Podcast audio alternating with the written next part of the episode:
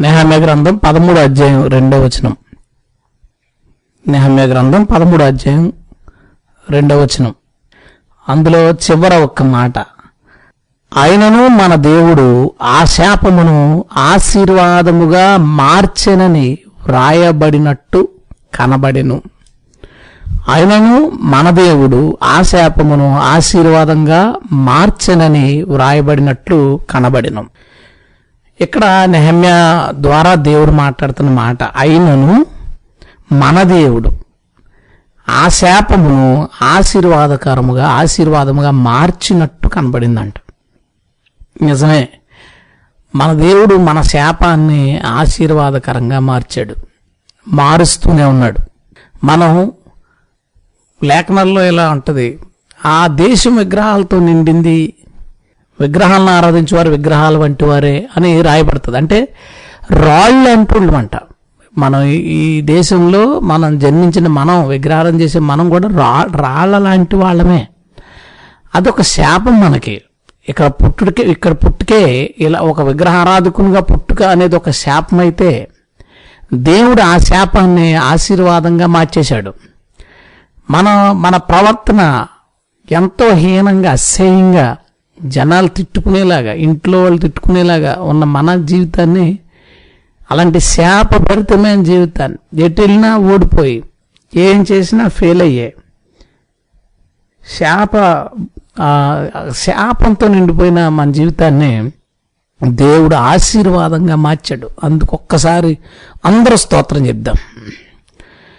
నిజంగా మన దేవుడు ఆ శాపమును ఇంకా అక్కడ ఆ శాపమును అన్నాడు. మనమైతే ఆ శాపాలను ఆ శాపాలను ఆశీర్వాదముగా మార్చాడు.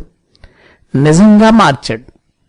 అయితే ఈరోజు అది అది జరిగిన నిజమే. దాన్ని నేను చెప్పాలని అనుకోవట్లేదు కానీ కానీ కొన్నిసార్లు ఏమవుతుందంటే దేవుడు మన శాపాలను ఆశీర్వాదాలుగా మారిస్తే మనము ఆశీర్వాదాన్ని శాపాలుగా మార్చుకుంటాం.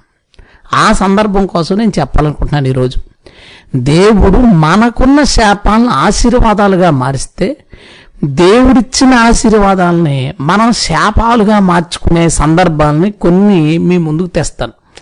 అయితే తెచ్చే ముందు ఒక ఒక చిన్న విషయం మీకు చెప్పాలి. మనం చిన్నప్పుడు ఓ పద్యం వింటాం. చాలాసార్లు ఒక లైన్ వాడుతుంటాం కూడా. కనకపు సింహాసనము సునకము కూర్చుండబెట్టి శుభలగ్నమందరగా పట్టణము కట్టిన వెనుకడుగున మేళమాను వీరాసుమతి అని ఒక సామెత ఉంటుంది. అంటే సుమతి శతకంలో పద్యం. అంటే కనకపు సింహాసనంలో బంగారు సింహాసనంలో సునకాన్ని కూర్చోబెడితే అంటే కుక్కని కూర్చోబెడితే కూర్చోబెట్టడానికంటే వాడు శుభలగ్నం చూసి పట్టాభిషేకం చేయడానికి శుభలగ్నం చూసి పట్టాభిషేకం చేసి కు- సింహాసనం మీద కూర్చోబెట్టాడంట. కూర్చోబెడితే వెనుకటి గుణము గుణమేళ మాను? పాత గుణం ఎలా మా మానేస్తుంది? అది సింహాసనం మీద కూర్చున్నా అది కాసేపునాక అది మామూలుగా పరిగెత్తి బయటికి వెళ్ళిపోయి వీధిలో తిరిగి ఆ కుక్క ఎలాగుందో కుక్కలాగే దాని పాత గుణాన్ని కనపరుస్తుంది. అయితే ఇది చాలా ఫేమస్ అయింది కానీ నాకు చాలా కాలం నుంచి ఇది నాకు నచ్చట్లేదు. ఎందుకంటే కనకపు సింహాసనం మీద సునకాన్ని కూర్చోబెడితే అది మళ్ళీ దాని పాత తత్వాన్నే కనపరుస్తుంది అని రాయబడింది. కానీ ప్రాక్టికల్గా అంటే మనుషుల గురించి అది చెప్పింది ఉదాహరణ.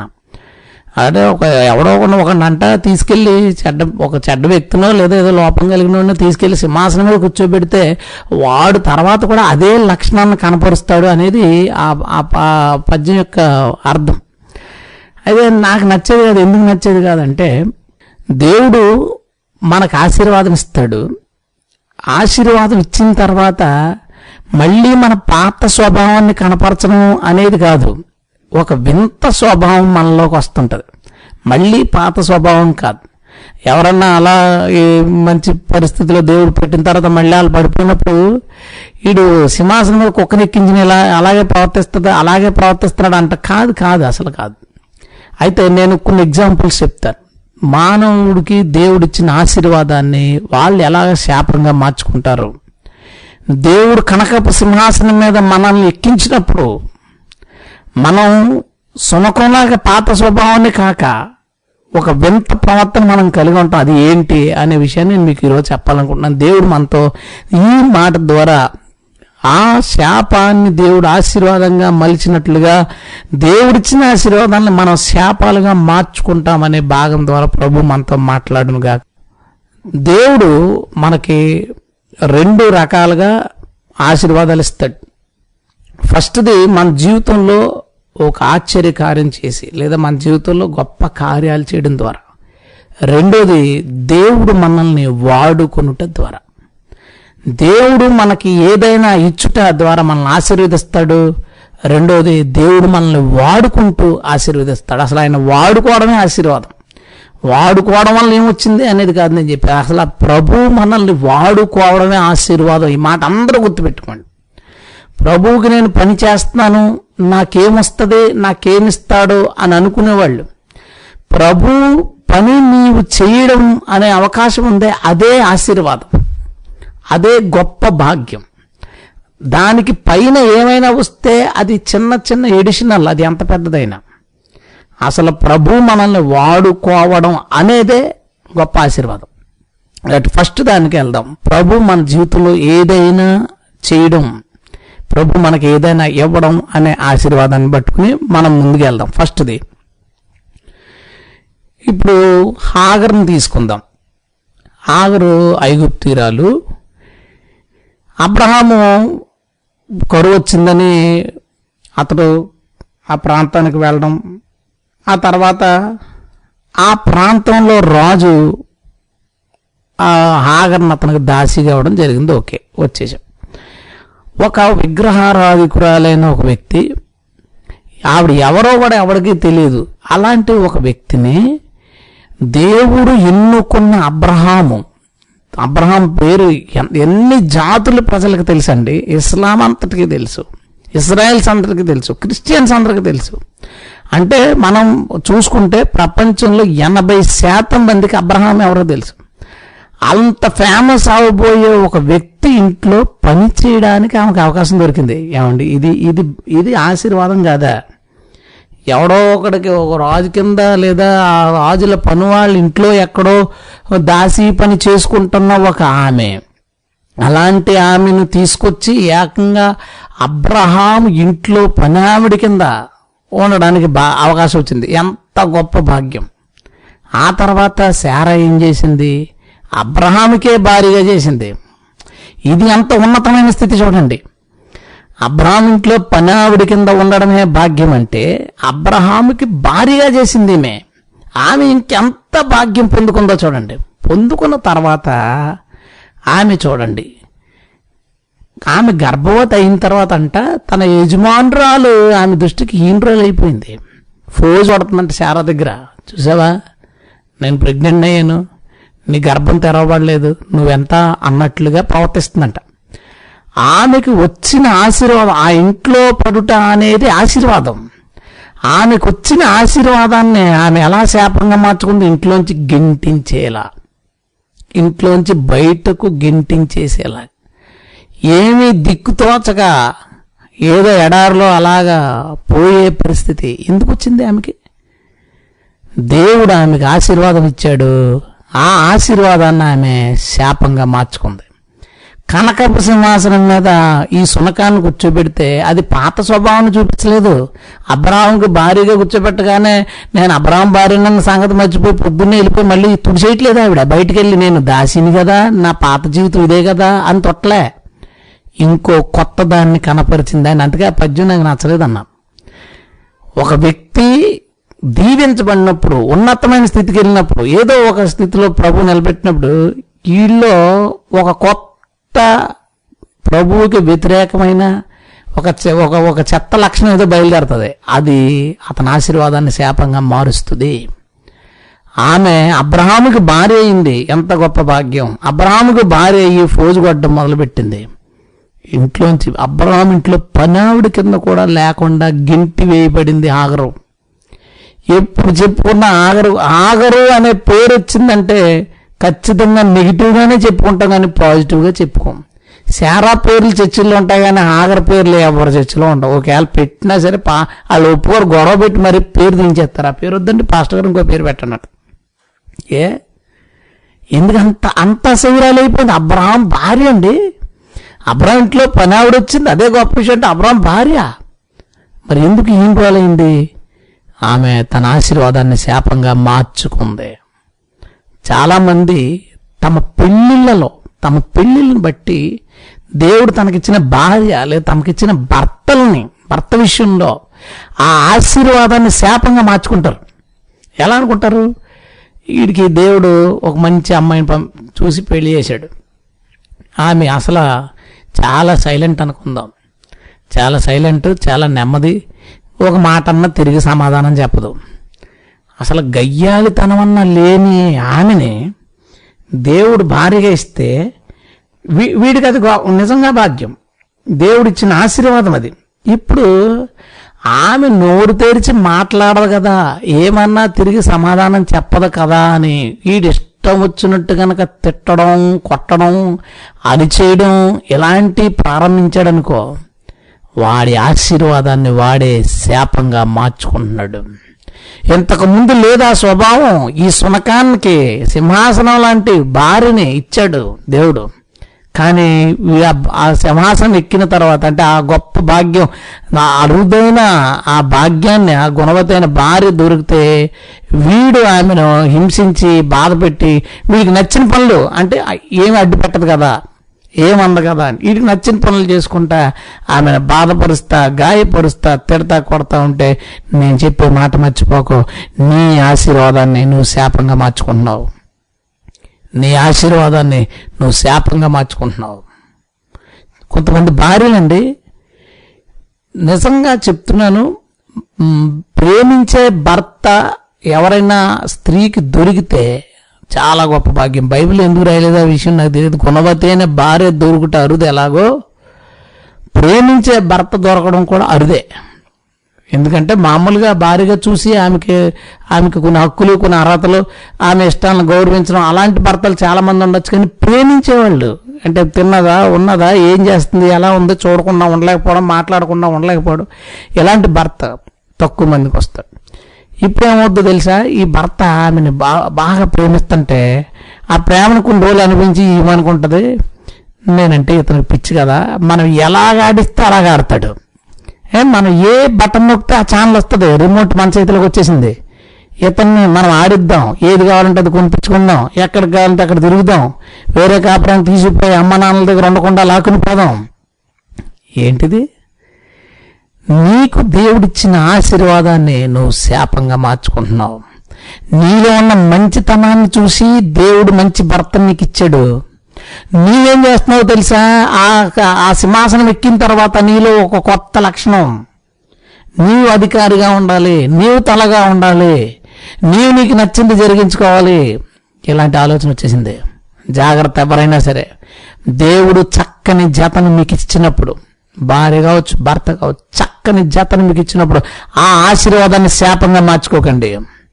చక్కని పిల్లల్ని ఇచ్చినప్పుడు వాళ్ళని సరిగా పెంచకుండా వాళ్ళని సరిగా చూసుకోకుండా వాళ్ళ బాగోగులు పట్టించుకోకుండా చక్కని చాలామంది మంచి తెలివైన పిల్లలు ఆరోగ్యవంతమైన పిల్లలు. ఎలాంటి పిల్లలు ఇచ్చినప్పుడు వాళ్ళని ఎలా పెంచాలో అలా పెంచకుండా వాళ్ళని ట్రాక్ తప్పించి వేరే విధంగా పెంచి ఆశీర్వాదాన్ని శాపంగా మార్చుకుంటున్న తల్లిదండ్రులు. ఆశీర్వాదం శాపంగా పిల్లలకి వీడియో గేమ్లు అలవాటు చేసి ఆటలు అలవాటు చేసి సరదాలు అలవాటు చేసి షికారులు ఊరి తిరగడాలు. వారానికి ఒకసారి బయటికి తిప్పుతుంటే నువ్వు వాడికి షికారులు అలవాటు చేస్తే రేపు ఆడు ఆడు కాళ్ళ మీద ఆడు నిలబడినప్పుడు ఆడి బండి ఆడు డ్రైవ్ చేయగలిగినప్పుడు ఆడు రోజుకో షికారు చేస్తాడు. ఏం చేస్తున్నావు? నీకు దేవుడిచ్చిన బహుమానం నీ పిల్లలు. దేవుడిచ్చిన ఆశీర్వాదం నీ పిల్లలు. వాళ్ళని ఆశీర్వాదాన్ని నువ్వు శాపంగా మార్చుకుని ఏడుతో తర్వాత అయ్యో నా బిడ్డలను ప్రార్థన చేయమంటే ప్రార్థన చేయట్లేదే వీళ్ళు? బైబిల్ చదవమంటే బైబిల్ చదవట్లేదే? ఫ్రెండ్స్ మీద ఫ్రెండ్స్తో తిరగొద్దురా అంటే వీడు పదిహేను సంవత్సరాలకే నన్ను ఎదురిస్తున్నాడే అని తండ్రి ఏడుస్తాడు. తల్లి ఏడుస్తుంది ఎందుకు ఏడవాలి? ప్రభు ఇచ్చిన ఆశీర్వాదం నీకు శాపంగా నువ్వు మార్చుకున్నావు. శాపంగా మార్చుకున్నావు. అల్లారుముద్దు ఏంటి కడుపులో ఉన్నప్పుడు ప్రభువాడికి కథలు నేర్పిస్తాను బైబిల్ కథలు. ప్రభువాడి వాక్యం నేర్పిస్తాను వీడి పాటలు నేర్పిస్తాను ప్రభువాడి వాయిద్యాలు నేర్పిస్తాను ఎన్ని కథలు చెప్పావు నువ్వు. అది నీ లక్షణం. చక్కని ఆరోగ్యవంతమైన తెలివైన పిల్లడు రాగానే వీడు తెలివితేటలుగా నువ్వు మురిసిపోయాడికి ఇంకొంకోటి ఏదో ఇంకోటి ఏదో ఇంకోటి ఏదో నేర్పిస్తావు. నువ్వు నీ పాత లక్షణాన్ని వదిలి ఇంకొక వింతైన నీ ఆశీర్వాదాన్ని శాపంగా మార్చుకునే లక్షణాన్ని పొందుకున్నావు. మీ పిల్లల్ని మీరు ఎలా చూసుకుంటున్నారు? మీ పిల్లల్ని మీరు ఎలా చేసుకుంటున్నారు? ఇంకోటి చెప్పనా? తల్లిదండ్రులకి సేవ చేసే అవకాశం ఉంటుందే? అది ఆశీర్వాదం అంటే. మనల్ని పెంచిన మన తల్లిదండ్రుల్ని మనం జాగ్రత్తగా చూసుకునే అవకాశం ఉంటుంది? అది ఆశీర్వాదం. అందుకని అంటాడు దీర్ఘాయుష్మంతుడు అయిపోతున్నాడు. ఆశీర్వాదం కదా అది? తల్లిదండ్రుల్ని చూసుకునే భాగ్యం అందరికీ రాదు. నలుగురు అన్నదమ్ములు మేము. నలుగురు అన్నదమ్ములైతే మా తల్లిదండ్రులు వృద్ధ వృద్ధులైనప్పుడు ఎవరి దగ్గర ఉంటారో మాకు తెలీదు. ఎందుకంటే మేము వాటాలు వేసుకోము. ఎవరి దగ్గర ఉన్నా హ్యాపీ ఇప్పుడు ఈ నలుగురిలో ఒక్కడికే కొడుతుంది ఆశీర్వాదం. దేవుడు మా కృప నాకు వచ్చేసింది అనుకోండి. ఒక్కరికే వస్తే ఆశీర్వాదం. ఆశీర్వాదాన్ని ఏ సనుక్కుని తిండి పెట్టడానికి సనుక్కుని ఏ వాళ్ళని చూడడానికి సనుక్కుని వాళ్ళతో మాట్లాడడానికి సనుక్కు వాళ్ళు పెద్దోళ్ళు అయిపోతారండి. ఒకే మాట పదిసార్లు చెప్తారు. ఆ పదిసార్లు చెప్తే సనుక్కుని ఎన్నిసార్లు అండి మనం అమ్మ అమ్మ అమ్మ అమ్మ చిన్నప్పుడు అమ్మ ఏమన్నా పెట్టు అమ్మ ఏమన్నా పెట్టు అమ్మ ఏమన్నా పెట్టు అమ్మ ఏమన్నా పెట్టి ఎన్నిసార్లు తినేసిన మనం అలాగ మా విసిగించిన అమ్మ విసుక్కోకుండా మనకి ఎంత ప్రేమించిందండి. ఈరోజు వాళ్ళు ఒకటికి రెండు సార్లు ఒరే నాయన బయటికి వెళ్ళకరా రాస్తాను నాయన తిన్నావు లేదా? ఇలాగ ఒకటికి రెండు సార్లు ఏదైనా మాట చెప్తే విసుగు చిరాకు. అబ్బ కోడలు కూడా ఎంత భాగ్యవంతులండి బాబు. కోడలు ఎలాంటి వాళ్ళు వస్తున్నారు తెలుసా? ఏమండి? ఎందుకు మీ అమ్మగారితో? ఎందుకు మీ నాన్నగారికి డబ్బులు ఇస్తున్నారు? ఎందుకు మనం వాళ్ళు వండి పెట్టాలా?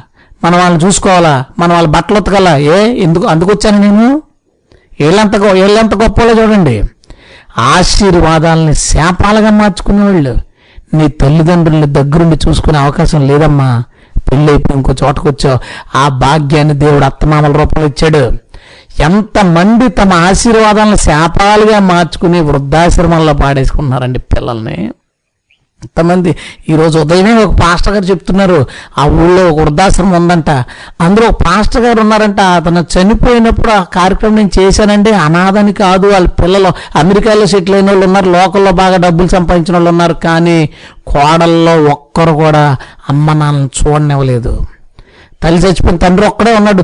చూడనివ్వలేదు వీళ్ళందరూ కలిసి వృద్ధాశ్రమంలో పడేసి డబ్బులు పంపించారు.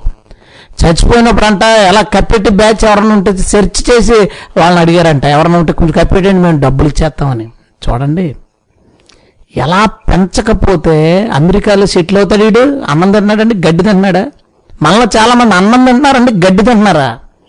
మీ అమ్మ నాన్నలు నానా బాధలు పడి మిమ్మల్ని పెంచితే మీ మీ భార్య మాట విని లేదా నీకేదో విసుగొచ్చే మరొకటి వచ్చి నువ్వు నీ తల్లిదండ్రుల్ని పక్కన పాడేస్తావు సిగ్గుందా నీకు అసలు? నువ్వు తింటున్నావు అన్నమేనా అసలు? అన్నం తింటున్నవాడు అయితే నువ్వు అలా ప్రవర్తిస్తావా? ఆలోచించండి ఒకసారి. ఆశీర్వాదం అండి. తల్లిదండ్రులను చూసుకోవడం ఆశీర్వాదం. మా అమ్మ నాన్నలు కోవిడ్ వచ్చినప్పుడు నేను నిజంగా దాన్ని ఆశీర్వాదంగా తీసుకున్నాను. మా అమ్మ నాన్నలు కోవిడ్ వచ్చింది. నేను వాళ్ళకి ఏమైనా కావాలంటే ఇచ్చే అవకాశం. వాళ్ళకి రిస్క్ చేసే అవకాశం మా అమ్మ నాన్నల కోసం రిస్క్ చేసే అవకాశం వాళ్ళని కూడా తీసుకెళ్ళి తీసుకొచ్చే అవకాశం నాకు దక్కింది. మా నా తల్లి ప్రాణాలకు తెగించి నన్ను కన్నది నా తండ్రి రక్తాన్ని చెమటగా మార్చి నన్ను పెంచాడు ఎన్నోసార్లు ప్రాణాలకు తెగించి ప్రయాణాలు చేశాడు.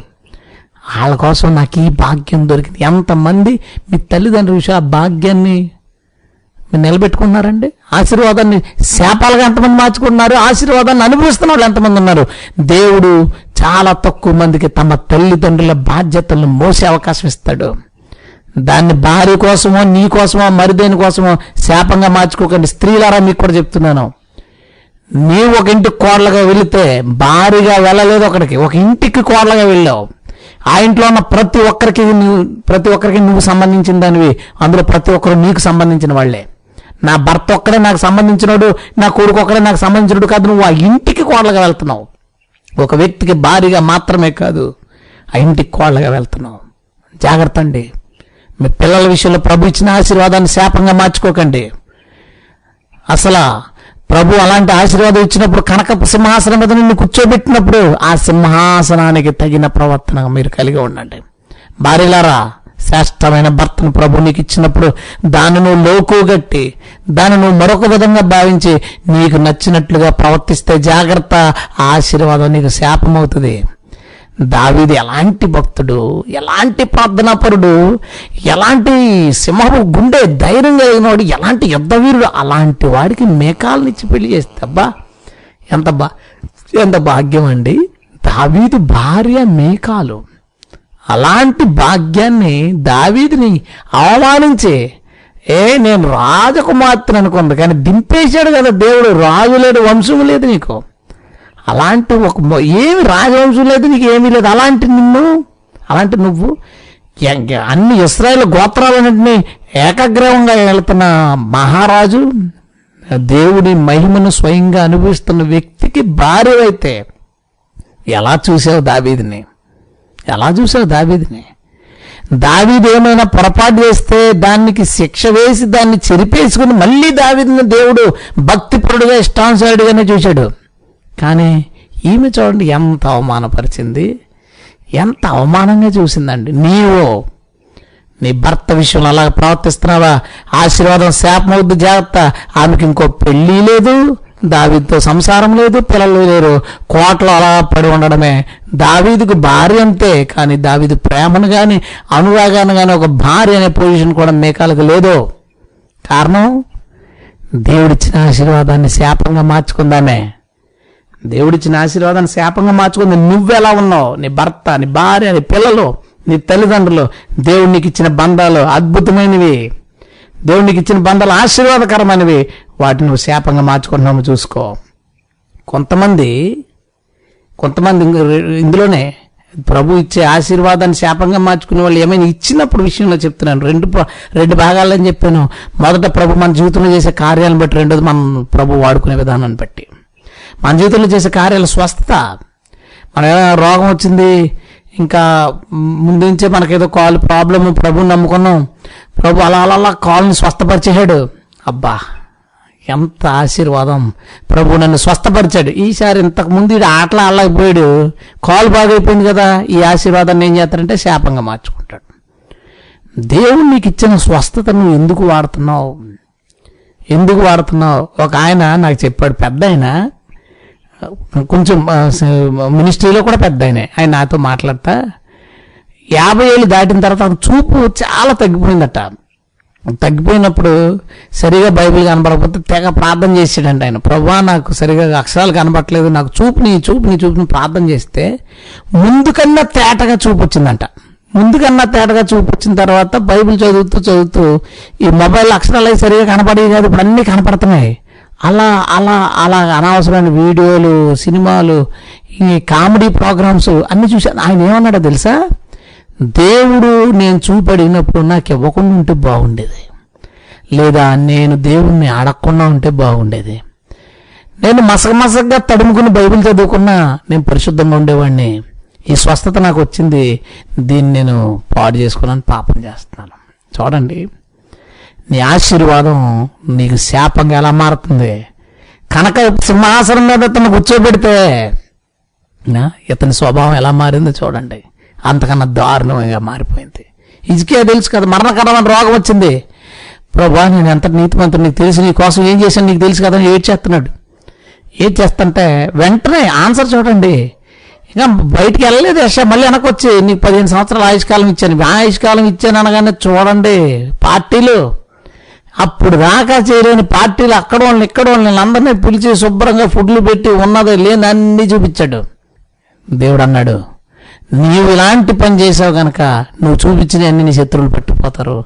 నీ పిల్లల్ని నప్పుసగులుగా చేసి వీధుల్లో తిప్పుతారు. చూడండి. అతనికి వచ్చిన ఆశీర్వాదం.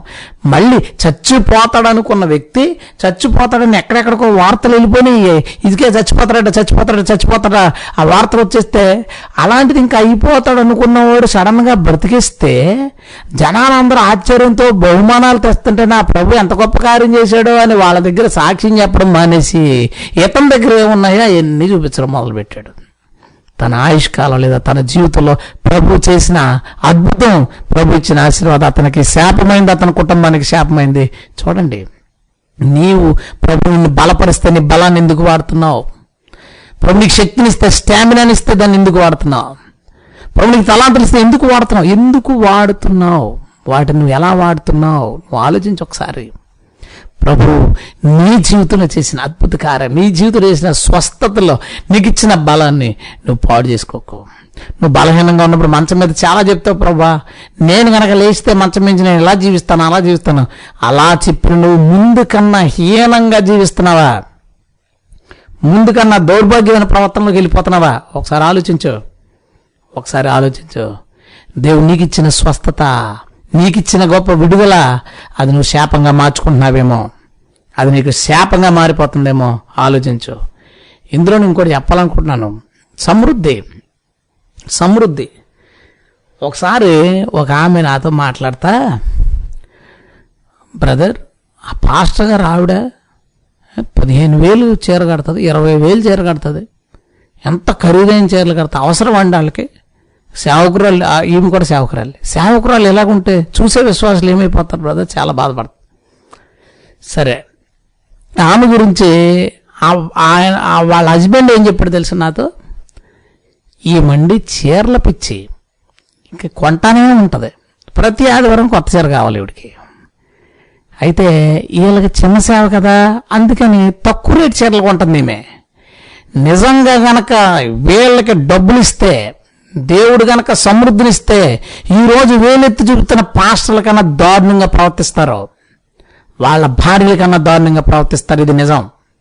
మనలో చాలా మంది ఎదుటోళ్ళని క్రిటిసైజ్ చేసేవాళ్ళు ఎదుటోళ్ళని విమర్శించే చాలా మంది అందరూ అని నేను అనట్లేదు. ఎదుటోళ్ళని విమర్శించే చాలా మందికి ఆ అవకాశం కనుక వస్తే అలాగ సమృద్ధి కనుక వస్తే వాళ్ళు వీళ్ళకంటే దౌర్భాగ్యంగా ప్రవర్తిస్తారు. ఏ నీ దగ్గర లేదు కాబట్టి నీకు సమృద్ధి వస్తే నీకున్న సమృద్ధిలోనే నువ్వు ఎన్ని ప- ఎలాంటి ప్రవర్తన నువ్వు చేస్తుంటే ఇంత జలసాలు నువ్వు చేస్తుంటే నేను అనుకున్నాను మొన్న ఒకసారి. ఒక అతను లక్ష రూపాయల పైన ఖరీదైన సెల్ వాడుతున్నాడు ఒక పాస్టర్ గారు అని తెలిసింది. ఒక లక్ష రూపాయలు సెల్ వాడతాడా? చే ఏంటిది? నేను మొబైల్ వాడుతున్నాను ఇది నాకు హ్యాంగ్ అయిపోతుంది. హ్యాంగ్ అయిపోతుంటే నాకు సరిపడే కెపాసిటీ కలిగిన సెల్ కొనుక్కోవడానికి నేను షాప్కి వెళ్ళాను. షాప్కి వెళ్ళినప్పుడు అక్కడ నాకు చాలా దూరంగా చాలా ఖరీదైనవి చాలా అందంగా చాలా స్మార్ట్గా చాలా స్లిమ్గా చాలా బాగుంది. ఎంత అని అడిగాను? నలభై ఐదు వేలు అన్నాడు. నలభై ఐదు వేలా? కానీ బాగుంది. అని పక్కన పెట్టేసి నా నాకు నా అవసరాలు తీర్చగలిగేది నాకున్న బడ్జెట్లో నేను కొనుక్కున్నాను. కొనుక్కుని వెళ్ళిపోతా ఆలోచించుకుంటున్నాను. ఈ ఈరోజు వాక్యానికి మూలం అదే. కొనుక్కుని వెళ్ళుకుంటా ఆలోచించుకుంటా ఒకవేళ నా జేబులో యాభై వేలు ఉంటే ఎవరైనా పాస్టర్ గారు మీరు ఉంచండి అని యాభై వేలు ఇచ్చిపోతే నాకు అవసరం లేకపోయినా రుచిగా ఉందని అందంగా ఉందని బాగుందని ఆ యాభై వేలు సెల నేను కొనిద్దును. నా దగ్గర లేక నేను అలా ప్రవర్తించలేదు. నా దగ్గర ఉంటే నేను కూడా అలాంటి వాడిని నేనేమో ప్రభువా ఇట్టి దౌర్భాగ్య జీవితం నాకు ఎప్పుడు రానివ్వకు. భక్తుడు అంటాడు కదా ప్రభా ఎక్కువ ఇవ్వకో ఏవో ఎవడంటాను? తక్కువ ఒక అడుక్కుంటాను అన్నట్లుగా. దేవా నాలో మూల మూలన దాగినున్న దుష్టుడు బయటకు రాకున్నట్లు నాకు ఎంత కావాలో అంత తండ్రి. ఎప్పుడు అటువైపు చూడకుండా నాకు సహాయం చేయి. నేను నిన్ను అడుగుతున్నాను నీ దగ్గర లేక నువ్వు తగ్గింపు జీవితం గడుపుతున్నావా? ఉన్నా సరే మనకి ఎందుకు అంత మనకి ఎంత కావాలో అంత మనకి ఏది అవసరం చాలు. ఎందుకు ఖరీదైన ఎందుకు విలువైన ఎందుకు అంత రుచిగా ఉండడం? దాని నుంచి మళ్ళీ పడిపోతాం పాడవుతాం.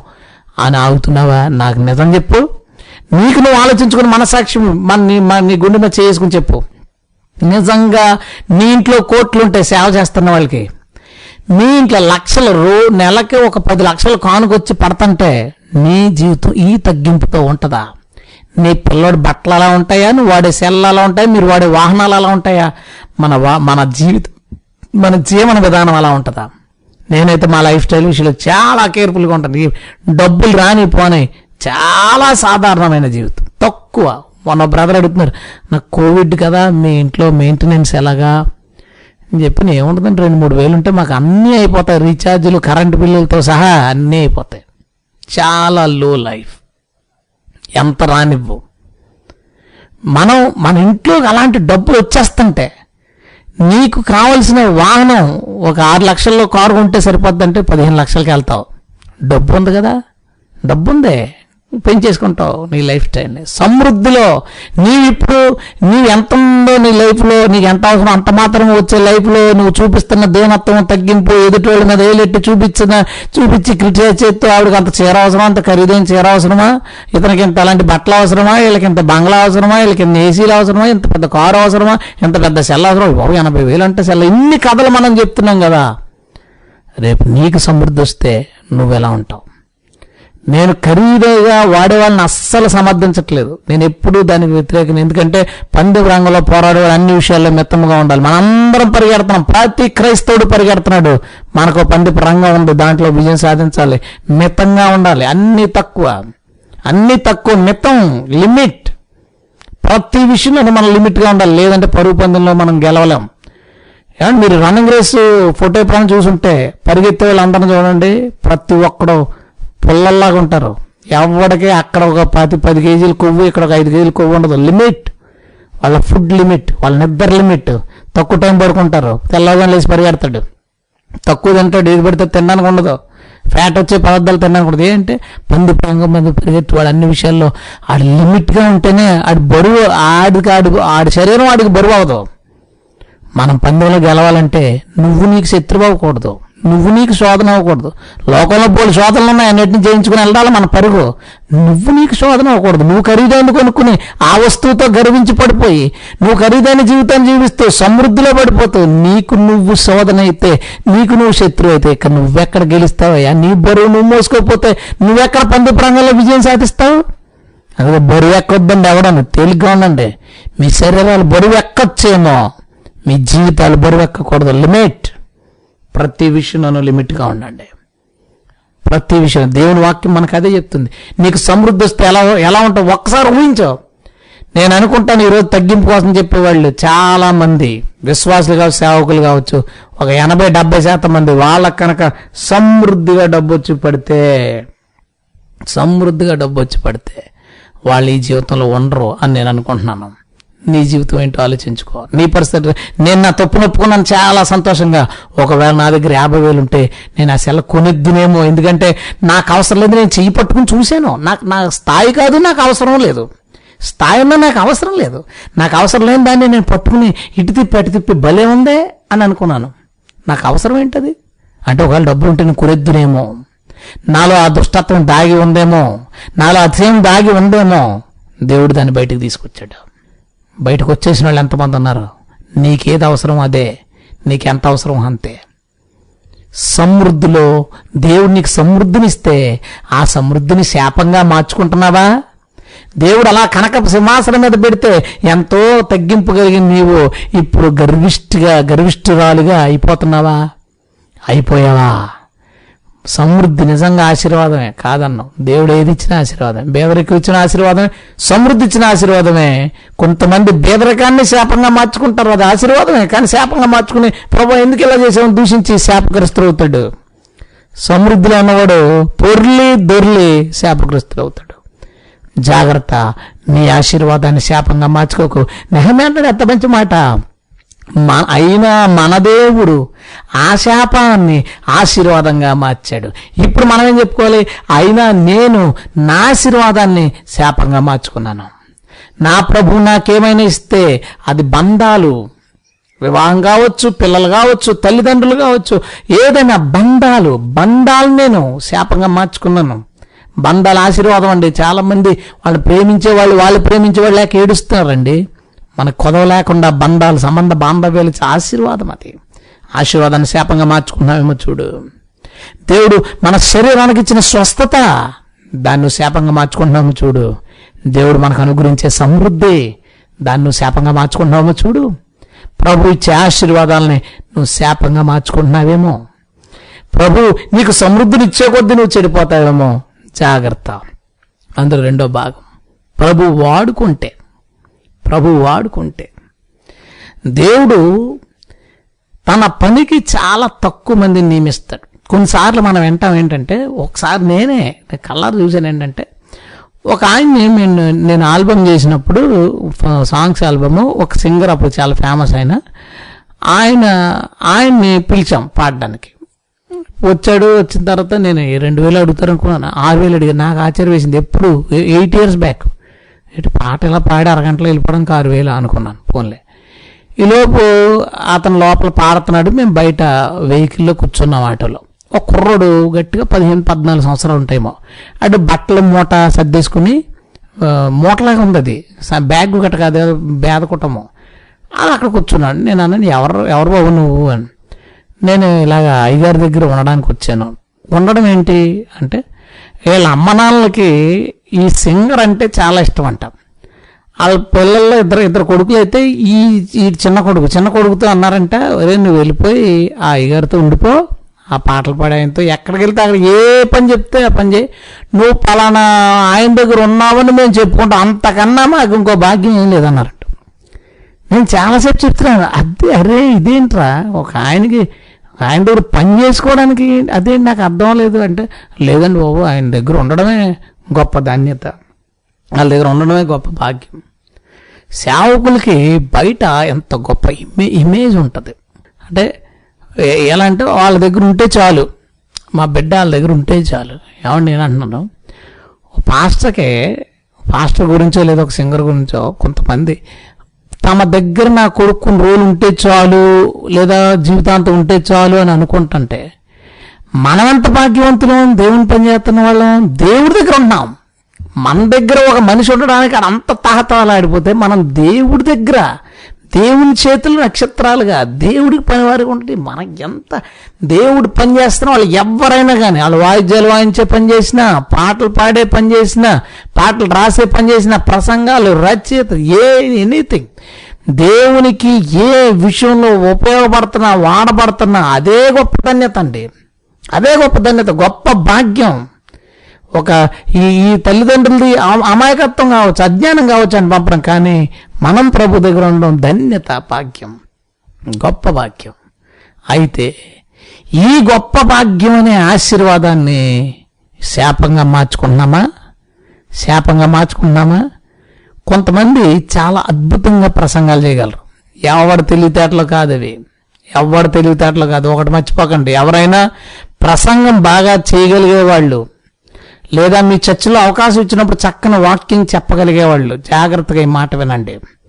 లేదా మీ వాక్యాలు విని చాలా బాగున్నాయి మేము ఆత్మీయంగా బలపడతామని కామెంట్స్ చేసేవాళ్ళు అలాంటి వాళ్ళ ప్రసంగం చాలా జాగ్రత్తగా వినండి. బాగా ఆలోచించు. పాస్టర్స్ మన రాష్ట్రంలో సుమారు లక్ష మంది ఉన్నారు అనుకుందాం అంటే ఐదు వేల జీతం కోసం అప్లికేషన్లు అంతమంది పెట్టారంట. పాస్టర్లో విశ్వాసులు చాలామంది పాస్టర్లు తమ విశ్వాసులతో కూడా అప్లై చేయించేశారు. ఇన్ఫ్లుయెన్స్ ఉన్నవాళ్ళు. పోన్లండి ఒక యాభై వేల మంది ఉన్నారు అనుకుందాం యాభై వేల మంది సేవకులు ఉంటే స్పీకర్స్ ఎంతమంది ఉన్నారు? బయట మీటింగ్లకి పిలిచే స్పీకర్స్ ఎంతమంది ఉన్నట్టు నువ్వు లెక్కయి నువ్వు ఎంత లెక్క పెట్టినా రెండు వందల మంది కూడా ఉంటారు. యాభై వేల మంది సేవకులలో బయట మంచి ప్రసంగాలకు పిలవబడే వాళ్ళు రెండు వందలు మూడు వందల మంది కూడా ఉండరంటే ఎంత అద్భుతమైన ధన్యత ఎంత గొప్ప ఆశీర్వాదం అండి.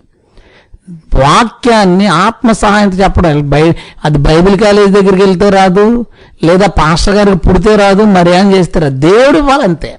వాక్యాన్ని ఉపదేశించడం అనే వరం దేవుడు ఇవ్వాలి ప్రసంగించడానికి ప్రసంగించడం వరం దేవుడు ఇవ్వాలి. ఆ బయట బయట వాడబడే ప్రసంగికులుగా వాడబడే ఆ- గిఫ్ట్ దేవుడు ఇవ్వాలి. అలాంటి ఆశీర్వాదం దేవుడిస్తే ఇంకా చూడండి పిలిచేస్తారనుకోండి రేట్లు. ఐదు వేలు ఐదు వేలు ఐదు వేలు ఐదు వేలు పదివేలు పదివేలు పదివేలు పదివేలు రోడ్ల మీద చెప్పు అమ్ముకుంటుంటారు కదా పదే పదే పదే పదే ఇరవై ఇరవై ఇరవై.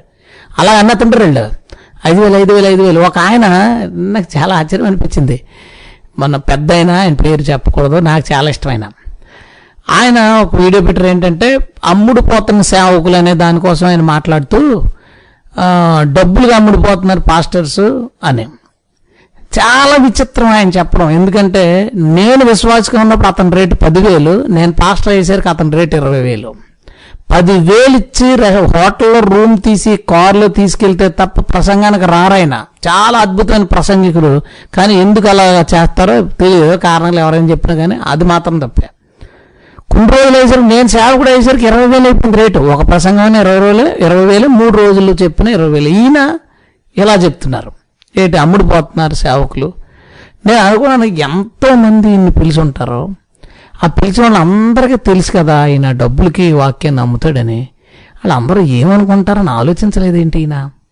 ఈ మధ్యన వాట్సాప్లోనే తిప్పేటప్పుడు కూడానే షేర్లు చేసేటప్పుడు దయచేసి అవుట్ ఆఫ్ టాపిక్ వెళ్తున్నాను కానీ మీరు షేర్లు చేసేటప్పుడు వీడియోని ఒకసారి దాన్ని కొంచెం సునిశ్చితంగా పరిశీలించి ఎంతవరకు కరెక్ట్ ఇది ఇది ఇది షేర్ చేయలేదు ఆలోచించి షేర్ చేయండి. పెద్ద మీ ఫ్యాన్స్ కావచ్చు. నేను ఫ్యాన్ ఆయనకి. నిజంగా నేను ఫ్యాన్ ఆయనకి.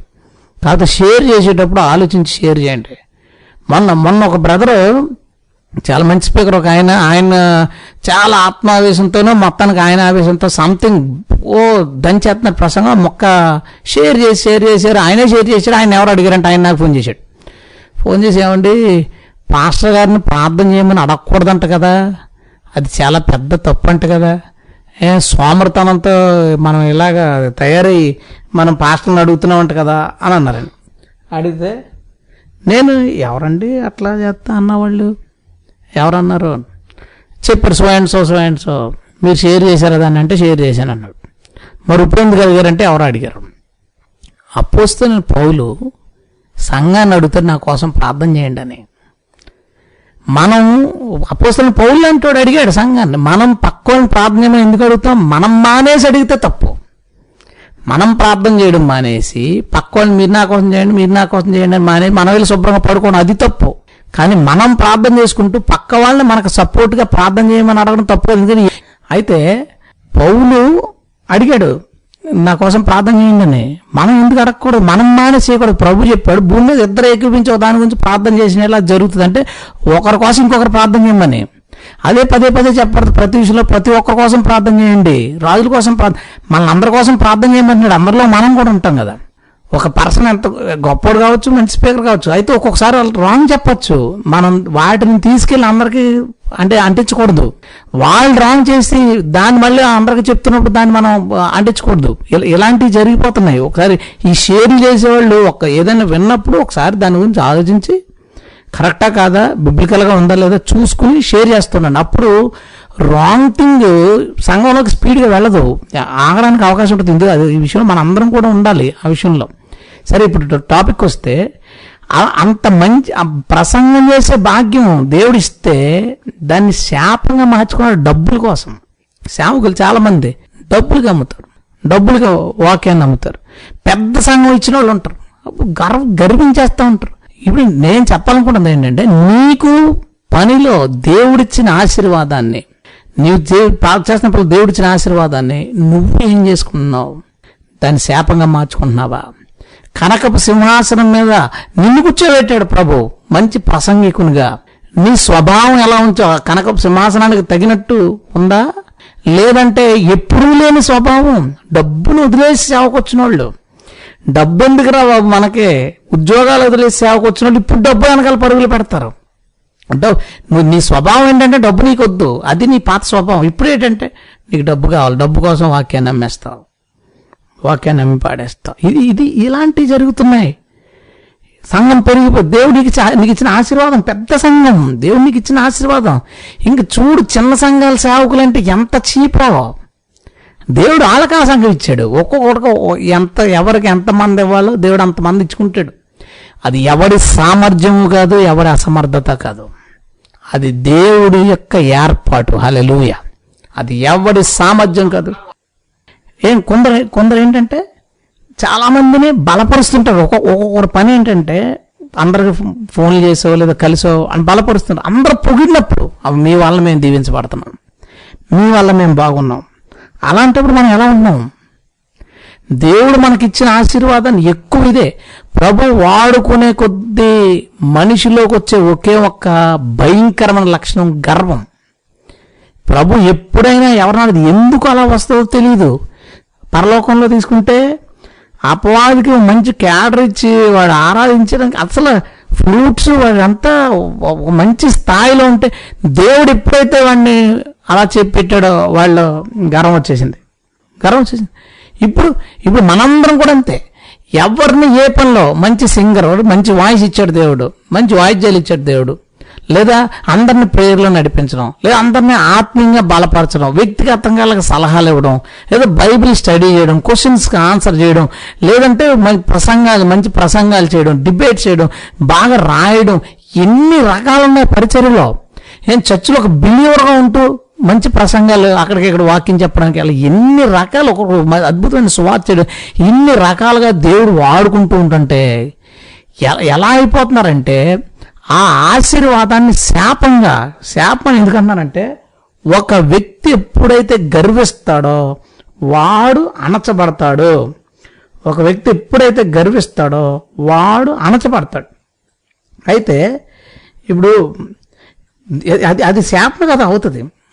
మనకు దేవుడు ఆశీర్వాదంగా ఇచ్చిన తలాంతు మనం గర్వించినప్పుడు అది మనకు శాపం అవుతుంది మన నాశనానికి కారణం అవుతుంది ఈరోజు పెద్ద పెద్ద సంఘాలలో గర్వించిన మంచి స్పీకర్లు గర్వించిన వాళ్ళు నాశనం అవడానికి కారణం ఏంటో తెలుసా? దేవుడు వాళ్ళకి ఇచ్చిన ఆశీర్వాదాన్ని దుర్వినియోగం చేసుకోవడం. ఆఖరి ఎలాగైతే ప్రభు ఇచ్చిన ఆశీర్వాదాన్ని దుర్వినియోగం చేసుకుని గర్వించి పడిపోయింది బయటికి వెళ్ళిపోవాల్సి వచ్చిందో అలాగా మనలో చాలామంది ప్రభు మనల్ని దీవిస్తే ప్రభు మనల్ని ఆశీర్వదిస్తే ప్రభు మనకు అనేక తలాంతులు ఉన్నతమైన జీవితాన్ని అద్భుతం మనకు అనుగ్రహిస్తే దాన్ని మనం పాడు చేసుకుంటున్నాం. దాన్ని మనం నాశనం చేసుకుంటున్నాం. దాన్ని బట్టి మనం గర్విస్తున్నాం. అందరూ ఒకసారి సెల్ఫ్ చెక్ చేసుకోండి. సెల్ఫ్ చెక్ చేసుకోండి. అందరికీ నువ్వు ఆశీర్వాదంగా ఉండడం ఉండక ముందు ఉండిన తర్వాత అందరూ అయ్యగారు అయ్యగారు అమ్మగారు అమ్మగారు మీరు ఇలాగా మీరింత మీరంతా మీ వల్ల మేము ఎలా బలపడ్డాం మీ వల్ల మేము ఎలా దీవించబడ్డాం మీరు ప్రార్థన చేసినప్పుడు ఇలా జరిగింది అమ్మగారు మీరు ప్రార్థన చేసినప్పుడు ఇలా జరిగిందన్న అని మనతో అన్నప్పటికీ మనతో అననప్పటికీ నీలో తేడా ఏంటో చెప్పు. మనతో అననప్పుడు మోకరించి ప్రవ్వా నేను పనికిరానోడిని అని ప్రార్థన. మనతో వీళ్ళందరూ అలా పొగుతున్నప్పుడు దేవా నువ్వు ఇట్టి కార్యం చేసినందుకు నీకు స్తోత్రాలు. మంచిదే అయితే నీ హృదయంలో ఏం జరుగుతుంది? పొగరు గర్వం నాయనకాయల బోళ్ళ మంది ఉన్నారు. ఏ నేనేమో తక్కువ? నేను ఎక్కడ తక్కువ? వాళ్ళకంటే నేను ఎక్కువే కదా? ఈ విషయంలో నేను ఎక్కువే కదా? నేను ఇంత చేస్తున్నాను కదా? అంత చేస్తున్నాను కదా? జాగ్రత్త. నీ ఆశీర్వాదం నీకు శాపం అవుతుంది నీ ఆశీర్వాదాన్ని నువ్వు శాపంగా మార్చుకుంటున్నావు. ఏదైతే ప్రభు మన చేతికి ఇచ్చాడో దానిని బట్టి గర్విస్తే అణిగిపోతావు నువ్వు. అణిగిపోతావు. చాలా పెద్ద పెద్ద సేవకుల గురించి జనరల్గా మనం కూర్చొని మాట్లాడుకున్నప్పుడు ఒక చిన్న మా చిన్న ఉదాహరణ చెప్తాను చూడండి. చాలా పెద్ద సేవకుడు గర్వించాడు. ఓ చాలా వేల మంది ఉండొచ్చు లక్షల మంది ఉండొచ్చు కోట్లు ఆస్తి ఉండొచ్చు.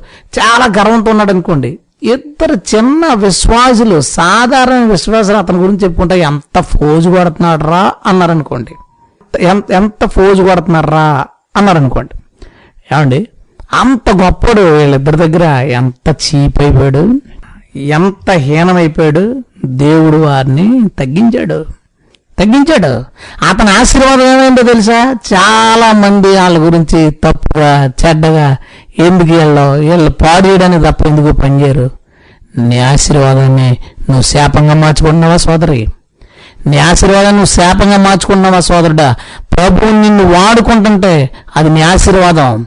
దానిని నువ్వు సరిగా గనక వాడకపోతే అది నీకు శాపం. నీ ప్రసంగ విధానం కానీ ఏదైనా సరే ఏదైనా కెమెరా ముందుకు వస్తుంటే ఎన్ని మేకప్లో ఎందుకు అంత అంత ప్రియారిటీ కెమెరా ముందుకు వస్తుంటే అంత ప్రియారిటీ ఎందుకు? జనాలందరూ పొగిడితే ఎందుకు అంత అంత ప్రౌడ్ వచ్చేయాలి మనకి? ఎందుకు పనికిరాని వాళ్ళం కాబట్టి మనల్ని వాడుకున్నాడు అది మన క్వాలిఫికేషన్ నీ దగ్గర ఏదో ఉన్నందుకు నిన్ను దేవుడు వాడుకోవట్లేదు. నువ్వు ఎందుకు పనికిరాని? వేస్ట్ క్యాండిడేట్ కాబట్టి నువ్వు నేను పూర్తిగా హండ్రెడ్ పర్సెంట్ పనికి మాలోళ్ళం కాబట్టి దేవుడు మనల్ని వాడుకుంటున్నాడు. దేవుడు నిన్ను ఎంత వాడుకుంటుంటే నువ్వు అంత పనికి మాలోడు అనమాట నువ్వు అంత పనికి మాలోడు కాబట్టి అంత బాగా దేవుడు వాడుకుంటున్నాడు. నువ్వు ఎప్పుడు ఇది మర్చిపోకు. నీ తెలివితేటల గురించో నీ ఆధిక్యత గురించో నీ వంశం గురించో నీ కులం గురించో నీ నాన్నగారు చేసిన సేవ గురించో దేవుడు వాడుకోవట్లేదు. నువ్వు పనికిరానోడు కాబట్టి అందరికంటే హీనుడు కాబట్టి నీవు లోకంలో ఎందుకు పనికిరానోడు కింద బతకాల్సిన పరిస్థితి నీకు వస్తుందని దేవుడు వాడుకుని అందరికీ తలగా చేశాడు. ఎప్పటికీ అది మర్చిపోకు. ఎప్పటికీ నువ్వు మర్చిపోకు. ఎప్పటికీ నువ్వు మర్చిపోకపోతే ఎప్పటికీ నువ్వు సింహాసనం మీద ఉంటావు. మర్చిపోతే దిగిపోతావు. దింపేస్తాడు ప్రభు. నీ ఆశీర్వాదాన్ని శాపంగా మార్చుకుంటున్నావా? అది నీకు అది నీకు శిక్ష అవుతుందేమో ఒక్కసారిగా ఆలోచించు.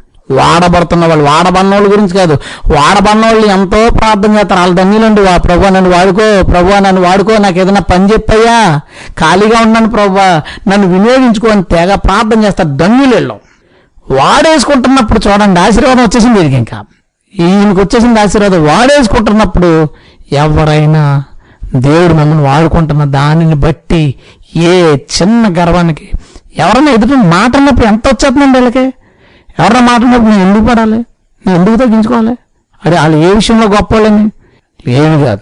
నువ్వు ఎప్పటికీ బలని వాడుకుంటున్నదల్లా నీది కాదు. అది ప్రభుదే. హల్లెలూయా. మనము కాదు మన ప్రభువే. నీలో ఏమైనా గర్వం బయలుదేరుతుందేమో? నీవు వాడబడుతున్న విధానాన్ని బట్టి నువ్వు చేస్తున్న సేవను బట్టి నీలో ఏమైనా గర్వం బయలుదేరుతుందేమో చూడు. దేవుడు నిన్ను వినియోగించుకున్న విధానం బట్టి జనాలందరూ నిన్ను పొగుడుతుంటే అనేక మంది జీవితాల్లో నీ ద్వారా ప్రభు కార్యాలు చేస్తుంటే దానిని బట్టి వారు నిన్ను గనపరుస్తుంటే నువ్వేమైనా పాడైపోతున్నావు? నీ ఆశీర్వాదం నీకు శాపం అవుతుంది చూడు. నిన్ను పొగిడే వాళ్ళు ఎంతమంది ఉంటారో మరో పక్క నుంచి నిన్ను చీప్గా చూసేవాళ్ళు. నువ్వు పనికిరాని దానివని పనికిరానోడు అని గర్విష్టు అని పొగరబోతని చెప్పుకునే వాళ్ళు బయలుదేరిపోతారు. చెప్పుకునే వాళ్ళు బయలుదేరిపోతారు. కారణం ఏంటో తెలుసా? నీ ఆశీర్వాదం నువ్వు నువ్వు దుర్వినియోగం చేసుకున్నావు. అది నీకు శాపమైంది. నిన్ను దేవుడు సింహాసనం మీదే ఉండాలని చూస్తున్నాడు. నిజంగా ఇది మాత్రం నిజం. దేవుడు మనలో ప్రతి ఒక్కరిని సింహాసనం మీద ఉంచాలనే కోరుకుంటాడు. అందరిని మంచి ప్లేస్లో మంచి పొజిషన్లో మంచి పొజిషన్ అంటే ప్రభు దృష్టిలో మంచి పొజిషన్. కొందరికి డబ్బు ఇవ్వడం మంచి పొజిషన్ కొందరికి డబ్బు లేకపోయినా వాళ్ళకి అన్ని సమృద్ధి ఇవ్వడం మంచి పొజిషన్. అలాగా. దేవుడు ప్రతి ఒక్కరికి మంచి పొజిషన్ మంచి జీవితం ఇవ్వాలని అనుకుంటున్నాడు. ఆ మంచి జీవితంలో కూర్చుని నీవు చెడ్డవాడిగా మారిపోకు.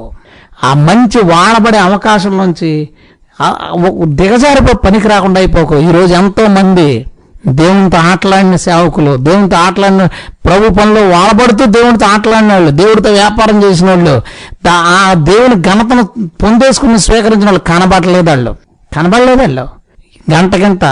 ఇరవై ఇరవై ఐదు నిమిషాల ప్రసంగానికి ఇంత? నలభై ఐదు నిమిషాలు చెప్పాలంటే ఇంత? గంట చెప్పాలంటే ఇంత అని రేట్లు పెట్టిన వాళ్ళు ఈరోజు ఎవరు పిల్లలేదు వాళ్ళని? పిలవట్లేదు వాళ్ళని? డేట్స్ లేవు.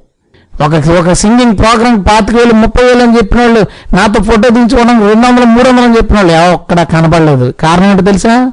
వారి ఆశీర్వాదం వారికి శాపమైంది. వాళ్ళు తిప్పుకున్నారు. మొదట వాళ్ళ శాపగ్రస్తులు దేవుడు వాళ్ళ శాపాన్ని ఆశీర్వాదంగా మార్చాడు. తర్వాత ఆశీర్వాదాన్ని వాళ్ళే శాపంగా మార్చుకుని కనబడకుండా పోయారు. నువ్వెంత నేనెంత? మనమెంత మన జీవితాలంత ప్రభు ఒకసారి కొడితే మళ్ళీ మనం లెగం కనబడం కూడా. జాగ్రత్త. ప్రభు మనకి ఆశీర్వాదం ఇచ్చాడు. మన శాపాలను ఆశీర్వాదాలుగా మార్చాడు. సమృద్ధినిచ్చాడు. సంబంధ బాంధవ్యాలను ఇచ్చాడు. స్వస్థతనిచ్చాడు. తలాంతుల్నిచ్చాడు మంచి పరిచయం ఇచ్చాడు. మంచి సేవకులు కుటుంబంలో పుట్టే పుట్టే వ్యక్తిగా. నువ్వు క్వశ్చన్ చేయడు ఎప్పుడు ఎదుటోళ్ళు అంటమే కాదు.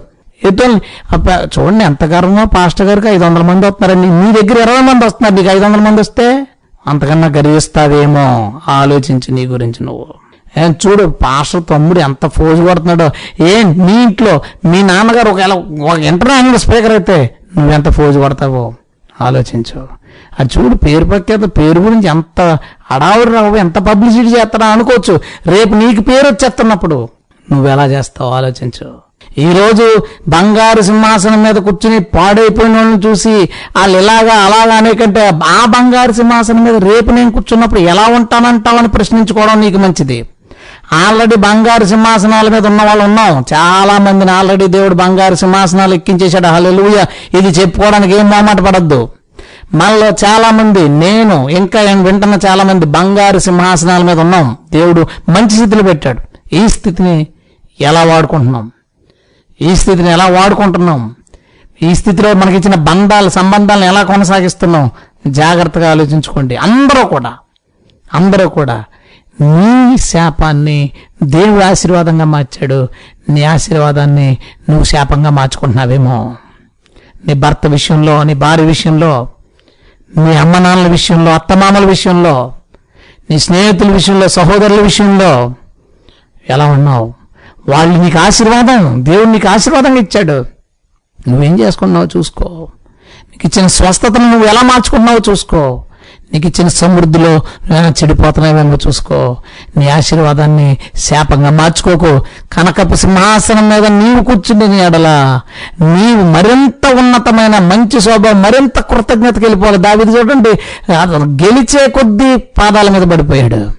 అందుకే ఇంకా దేవుడు దావీదుని ఎలా ఆశీర్వదించాలో కూడా ఇంక ఎలా ఆశీర్వదిస్తే బాగుంటుంది ఎలా ఆశిస్తే బాగుంటుంది అనే మాట నేసాడు నీ వంశంలో ఒకటి రాజుగా ఉండకమా అన్నాడు. ఎన్ని తరాలకు తీసుకెళ్ళిపోయాడో చూడండి.